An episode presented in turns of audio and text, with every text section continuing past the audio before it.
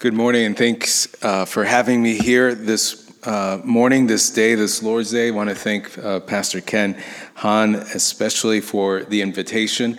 And uh, I want to thank all of you as well for your faithfulness, not just to this church, but to this community. Um, I still remember when my former uh, Hebrew professor, Dr. Duguid, um, he, I studied at Westminster just down the road, and I remember he would uh, teach us, but it was obvious that it was also his sermon notes. And so class was not just a lecture uh, for us, but it was also, we were receiving God's word in a very pastoral way. And then I, I also remember when Ken, you came into the presbytery, I left uh, for a while and I was ordained uh, in 2006. And then by God's sweet grace, he brought me back to California. I made the mistake of leaving once, and uh, I will not intentionally make that mistake again. Uh, so thank you to all of you for having me again here this this morning. Um, thank you, Ken, also for praying for us and our ministry down in San Diego. Uh, for those who are not familiar with our ministry, we are a ministry, a mission work of the PCA, and we minister to a very specific uh, part of San Diego called Logan Heights or Greater Logan Heights. And uh, if any of you are familiar with the Coronado Bridge, the bridge that connects San Diego to uh, what is almost an island, uh, Coronado, uh, our part of our neighborhood is actually uh, underneath that bridge on the San Diego side and that's considered Logan Heights. And uh, I'll be talking a little bit more about our community, uh, some of its history, and where it is right now. But I do covet, I ask for your prayers for our community. Every community is, is a broken community because of sin. Um, our community uh, is especially broken because it's on a survival level uh, brokenness. And um, we can talk more about that afterwards. But thank you for your prayers. I'd ask that you continue to pray for our communities and especially the families of our community and, and the children of our community. So uh, this morning I wanted to talk uh, about greatness and how to be great. Um, greatness and how to be great. Um, the pursuit of greatness is a very human th- uh, thing. Uh, in fact, I would say it's actually part of how God created us. The Bible tells us that God is a great God. And so when he creates us in his image, we are also meant to be great. Um, so the problem isn't that we want to be great. The problem after the fall, the problem after the Garden of Eden is how we want to be great. What do we do to be great, especially in the eyes of others? Our world and our own self centeredness are constantly telling us that to be great means we have to be greater than others, we have to be better than everyone else. We have to be faster and stronger and smarter and prettier and wealthier than other people in order to be considered great persons. In order for us to be noticed, in order for us to be uh, loved and admired and even desired, we have to be better than other people. Uh, this obsession with always winning in life, um, as if all of life was this huge competition, uh, is expressed well in one of my favorite songs. I'm going to date myself here. Ken, I don't know if you know this song. Um, the song is called The Distance by uh, a 90s band called Cake. Does anyone know that song? No, I'm going to, forgive me, I'm going to recite some of the words here, but, um, and I'll tell you why in a second. So the song starts like this Reluctantly crouched at its starting line, engines pumping and thumping in time. The green light flashes, the flags go up, churning and burning. They yearn for the cup. They deftly maneuver and muscle for rank fuel burning fast on an empty tank, reckless and wild. They pour through the turns. Their prowess is potent and secretly stern. As they speed through the finish, the flags go down, the fans get up, and they get out of town. The arena is empty except for one man still driving and striving as fast as he can. The sun has gone down and the moon has come up, and long ago somebody left with the cup, but he is driving and striving and hugging the turns and thinking of someone for whom he still burns. He's going the distance. He's going for speed. She's all alone in her time of need because he's racing and pacing and plotting the course. He's fighting and biting and riding on his horse. He's going the distance. Some of you may know that song. And some of you are thinking, I never thought I'd hear that song at church. Um, this song um, is about a motorcycle racer uh, who just can't get over losing. The song says that the race is over, someone else left with the cup, but he's still doing the laps, still trying to get faster and faster and faster. And it has consequences, right? He's somewhere he has a girlfriend or a wife who's waiting for him, right? Um, in today's passage that we're going to read in the book of Mark, two of Jesus' disciples, James and John, are also obsessed with winning, with being great and gr- being greater than others. Um, in fact, in the Gospels of Matthew, Mark, and Luke, we find that all of Jesus' disciples had this same obsession right? They repeatedly argued with themselves about which one of them was the greatest. So it wasn't enough that they were a select few, the few 12 that were close to Jesus. Even among themselves, they were constantly bickering and fighting and asking who's better. In today's passage from Mark chapter 10, the issue of greatness comes up again. And in these verses, we're going to look at three ways how to be great. Three ways to greatness. The first is self entitlement, the second is supremacy, and the third is service. The first two ways, self entitlement and supremacy, these are false and these are self centered ways to be great.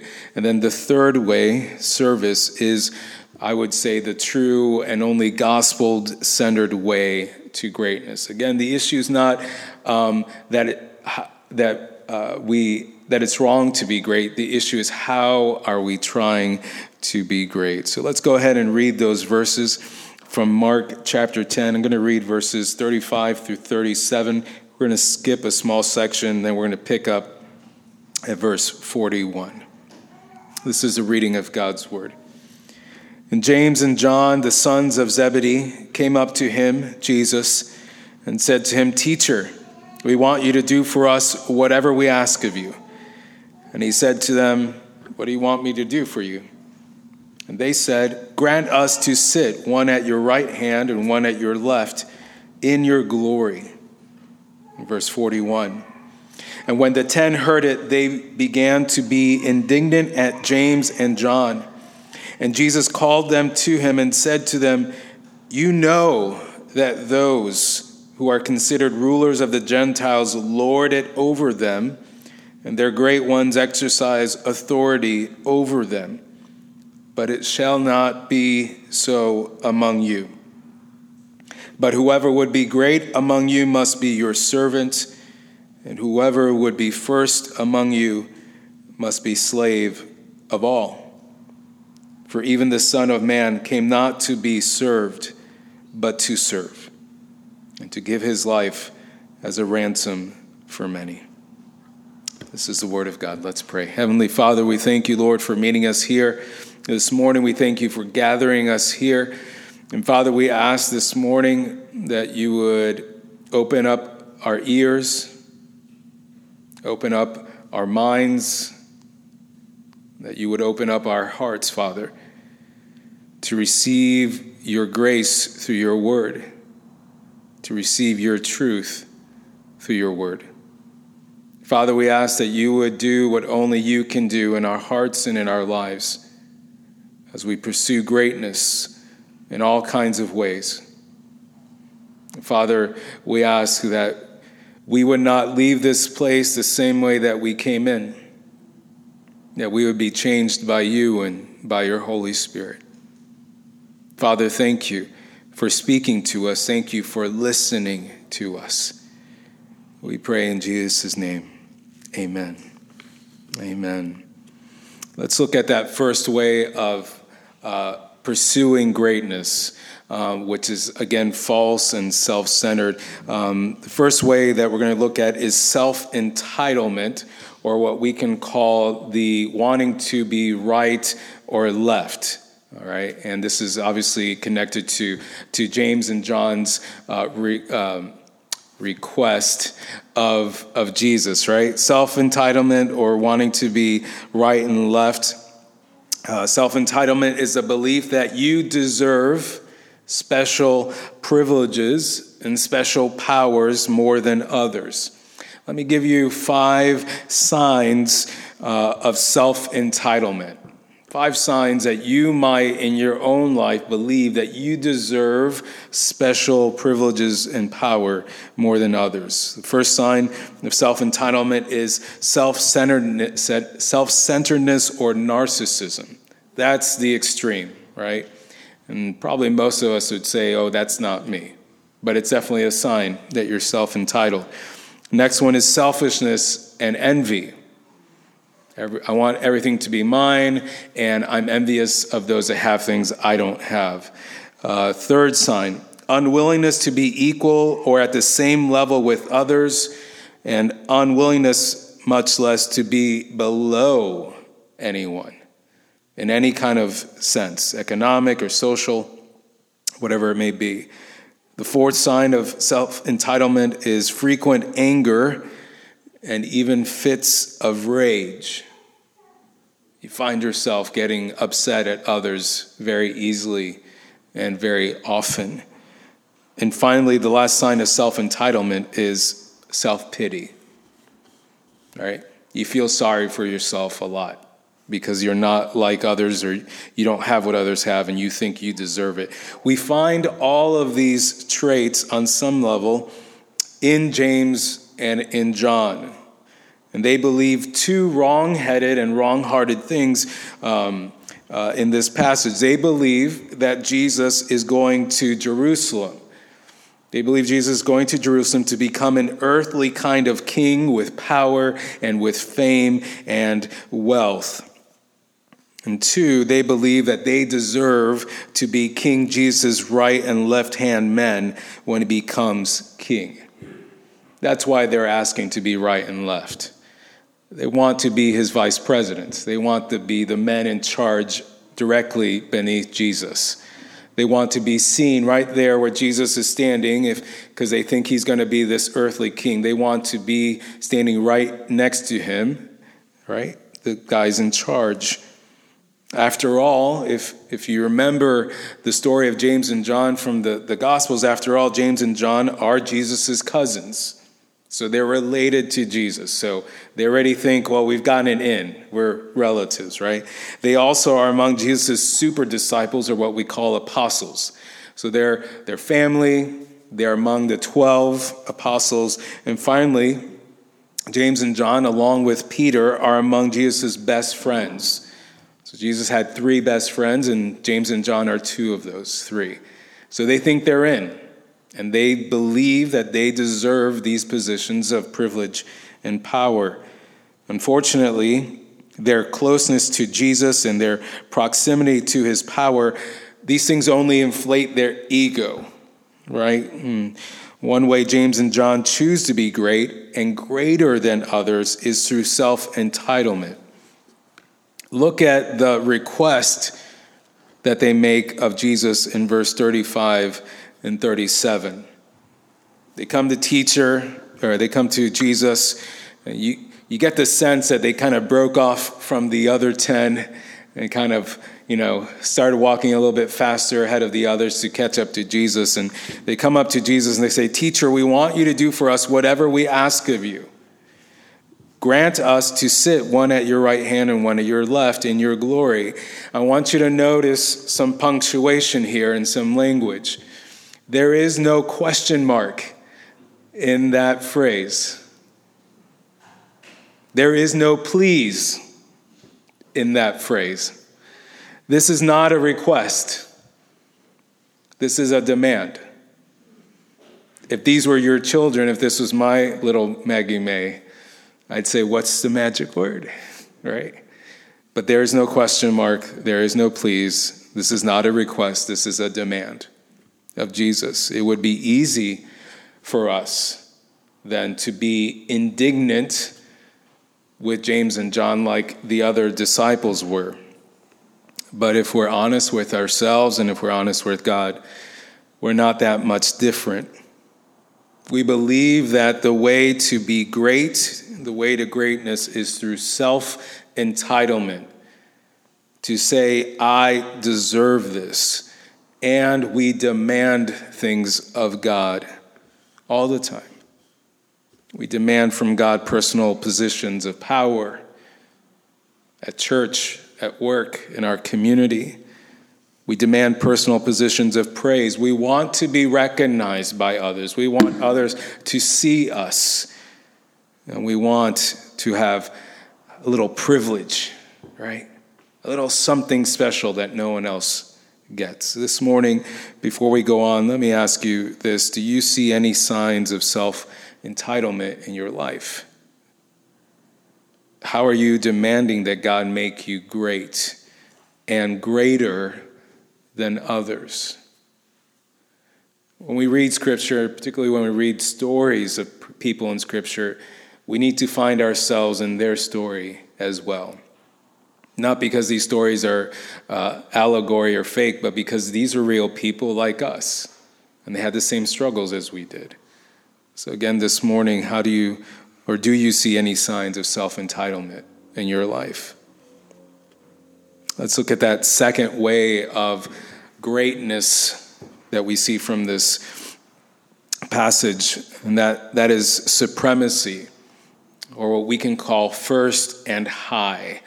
So, uh, self entitlement was saying, I want to be uh, on the right or left. I want to be in these places, positions of power and praise and privilege.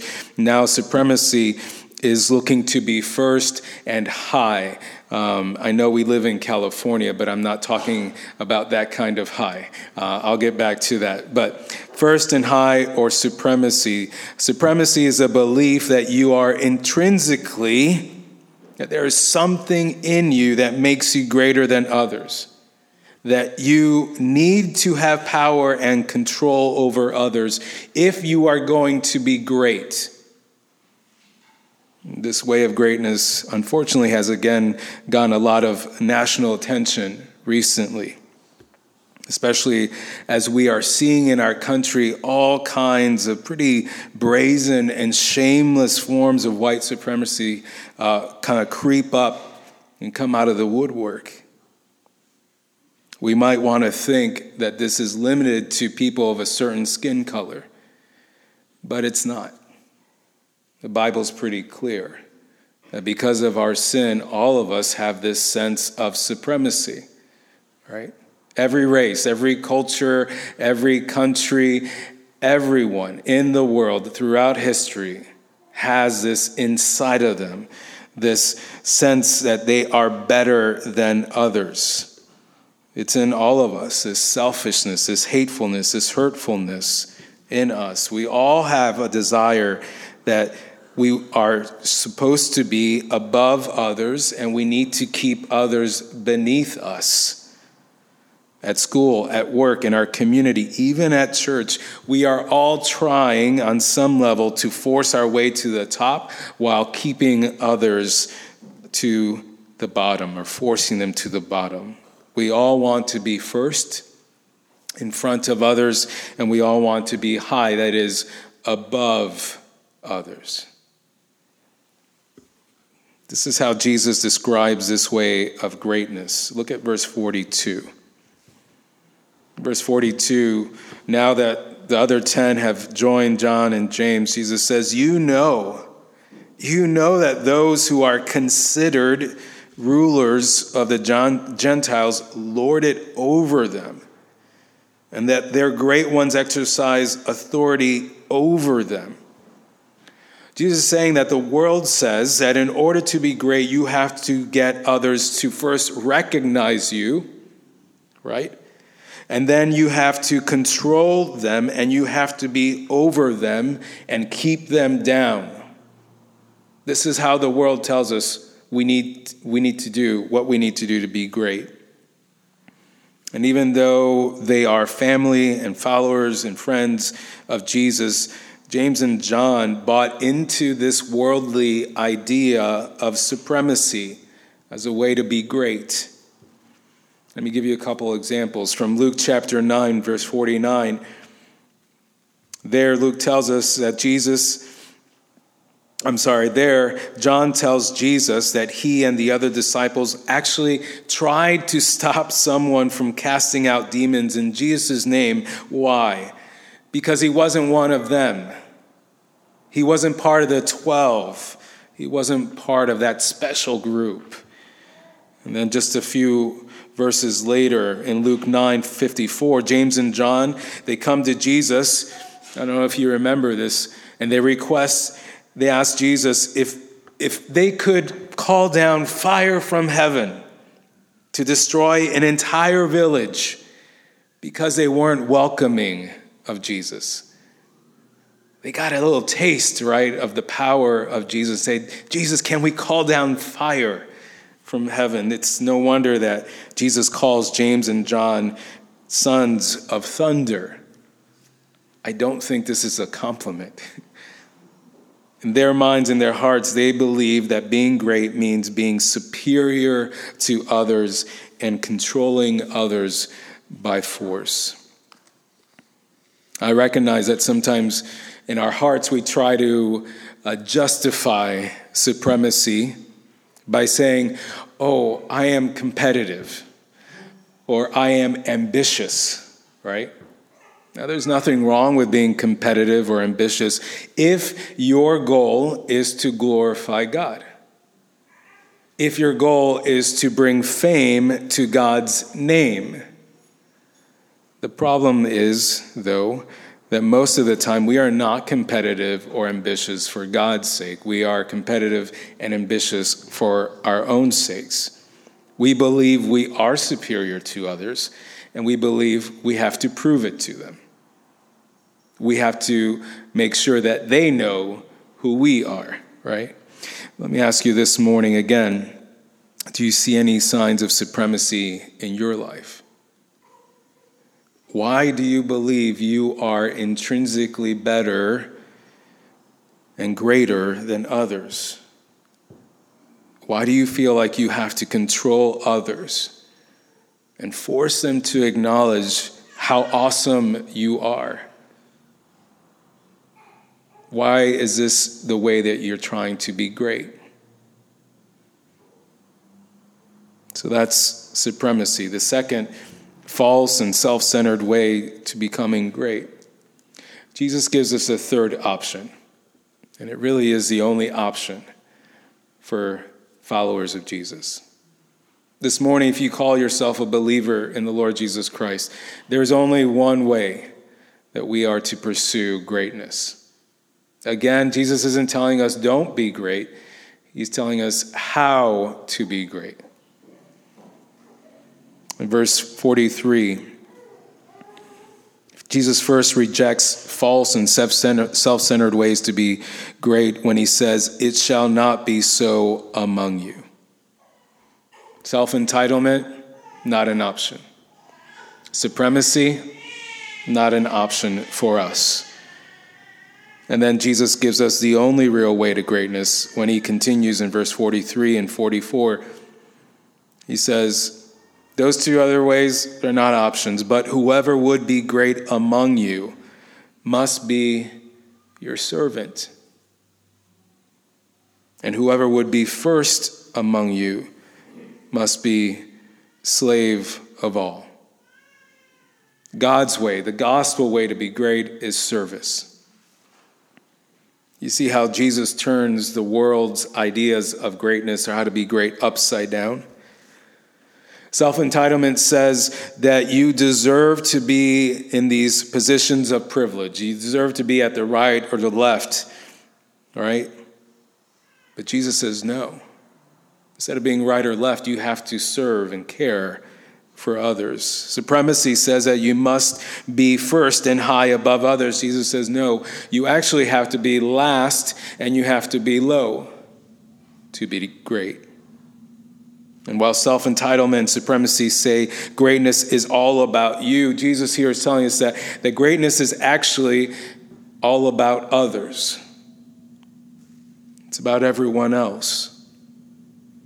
And here I want to talk a little bit about service. What is service? Service is love in action, right? Service is loving others so much that you actually do something about it. When you turn love from being a feeling or a desire or a thought and you turn it into action and you do something about it, it is giving yourself to others and giving up your time and your energy and your money and even your success for the sake of others. It is willingly and happily doing for others what they can't do for themselves. Why is service then the only gospel focused, only gospel centered way to greatness? Why is service the only option for you and for me as believers in Jesus Christ? It's because service is Jesus' own way to greatness. See, Jesus doesn't just tell us to be great by serving others. He's just not he's not just commanding us to be servants and slaves. He's actually doing it himself. Look at verse 45. Verse 45 is one of the I think one of the most radical things that Jesus ever said about himself. He says, For even the Son of Man came not to be served, but to serve and to give his life as a ransom for many. I want you to know this morning that that verse is the gospel. That's the good news in one verse, summed up very, very easily. Sometimes in Scripture, there are these verses that just tell you the good news very clearly, very succinctly. Verse 45 here in Mark 10 is one of those. Here, Jesus is basically saying that as God, he calls himself the Son of Man. He says, as God, he doesn't need you or me to serve him in order to prove how great he is. That's how all the other gods in the world prove themselves by how many people serve them and how they serve them. They give me this, or they're supposed to do this, and that shows you how great I am. And the God of the Bible, the Savior of the Bible, is a Savior that says, I don't need you to serve me to show you how great I am. Despite him being the only truly entitled and superior one, Jesus proves his greatness by serving others. This is what distinguishes the God of the Bible from all other gods and all other religions. This is what distinguishes Jesus from any other Savior, that he came to serve them. He came and loved them so much that he actually did something about it. He didn't just talk from heaven. He didn't just command from heaven. He didn't just have feelings. He actually did something about it. He gave him himself up for us to save us he did for us what we couldn't do for ourselves. This is our servant Savior, the only one who can rescue self entitled supremacists and change them into servants. This, this verse and the verses we've, we've looked at, these are the verses for our church. Our church isn't called servants church of San Diego. It's called Servant Church of San Diego because it's named after Jesus. Some churches are called Christ the King, some uh, churches are called uh, Redeemer. They're, they're all fine names for churches. But sometimes we forget that one of the titles Jesus is given in Scripture, throughout Scripture, is that he is the servant of the Lord. It's one of the things, again, that distinguishes Jesus from all other saviors. Our church is named after Jesus because he's the only one who can change us. He is the servant, the perfect servant of the Lord. We see this in the life of James and we see this in the life of John. Jesus came to rescue and change them. And James, one of the sons of Zebedee, who wanted to call down fire from heaven, to want to keep others from, uh, from doing God's work. James, after the life, death, and resurrection of Jesus, James, for the sake of others, fearlessly then preached the gospel, and ultimately he died for it. He became one of the first apostles to be martyred. His life was changed by a servant Savior when he realized what kind of Savior he had.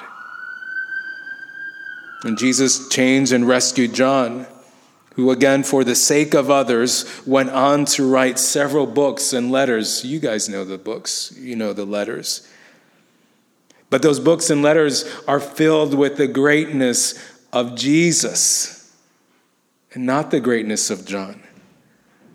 Not once in any of John's books or letters does he even name himself, except once in the book of Revelation.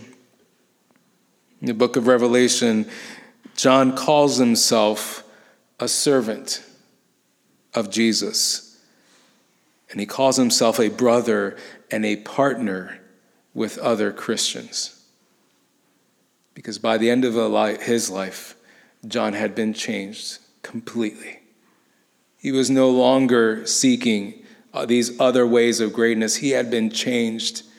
And he was glad, he was happy, he was proud to call himself a servant and a partner with other Christians. This morning, as we conclude, let me ask you this Will you let Jesus save you? and rescue you and change you by serving you. It takes humility to admit you need to be served. It takes humility to ask Jesus to do something for you that you can't do for yourself. This morning, will you let Jesus save you by serving you? This morning, also, do you believe that you need his service to really change your life? Do you need to understand what He did for you so that your life can change? So that you can let go of these false and self centered ways to be great? And finally, will you serve others as Jesus first served you? Will you pursue greatness the way that Jesus did? Will you be last and low? For the sake of others. Let's pray. Heavenly Father, we thank you this morning that when we were self entitled sinners, when we were those who were filled with ideas of superiority, Father, you still sent your Son to serve us Father, you didn't wait until we were humble enough. You didn't wait until um, we came to you. But you sent your Son that he might serve us, that he might come and take on our form, the form of a servant, and not count equality with you something to be held on to, but actually let it go that he might come to be with us and to serve us. To clean not just our dirty feet, but to clean us entirely. To go all the way in order to serve us, to do what we couldn't do for ourselves. Father, thank you for a Savior who served until he had to give up his life. Father, thank you for that Savior. We ask, Lord, that you would forgive us for all the times that we have demanded of you greatness. We have demanded these positions of power and privilege and praise. We haven't asked, we haven't said, please. We've demanded these things, Father. Forgive us. Forgive us, Father, for all the times when that sense of superiority and supremacy creeps into us. All those times that we think and maybe even say things like, those people, in a derogatory way, Father. And we think ourselves better than others. Forgive us, Father God. Father, this morning, forgive us because we don't want to be like Jesus. Forgive us because we don't want to serve others as he served us. Father, would you make us more like our servant Savior this morning in our marriages, in our homes, at school, at work, in our communities, in our country? Father, would you make us servants so that in our servants the world might see our Savior? That they might see something that they do not understand, that they might see your love for us. Father God, help us to reflect Jesus to others, we pray. In Jesus' name, amen. Amen.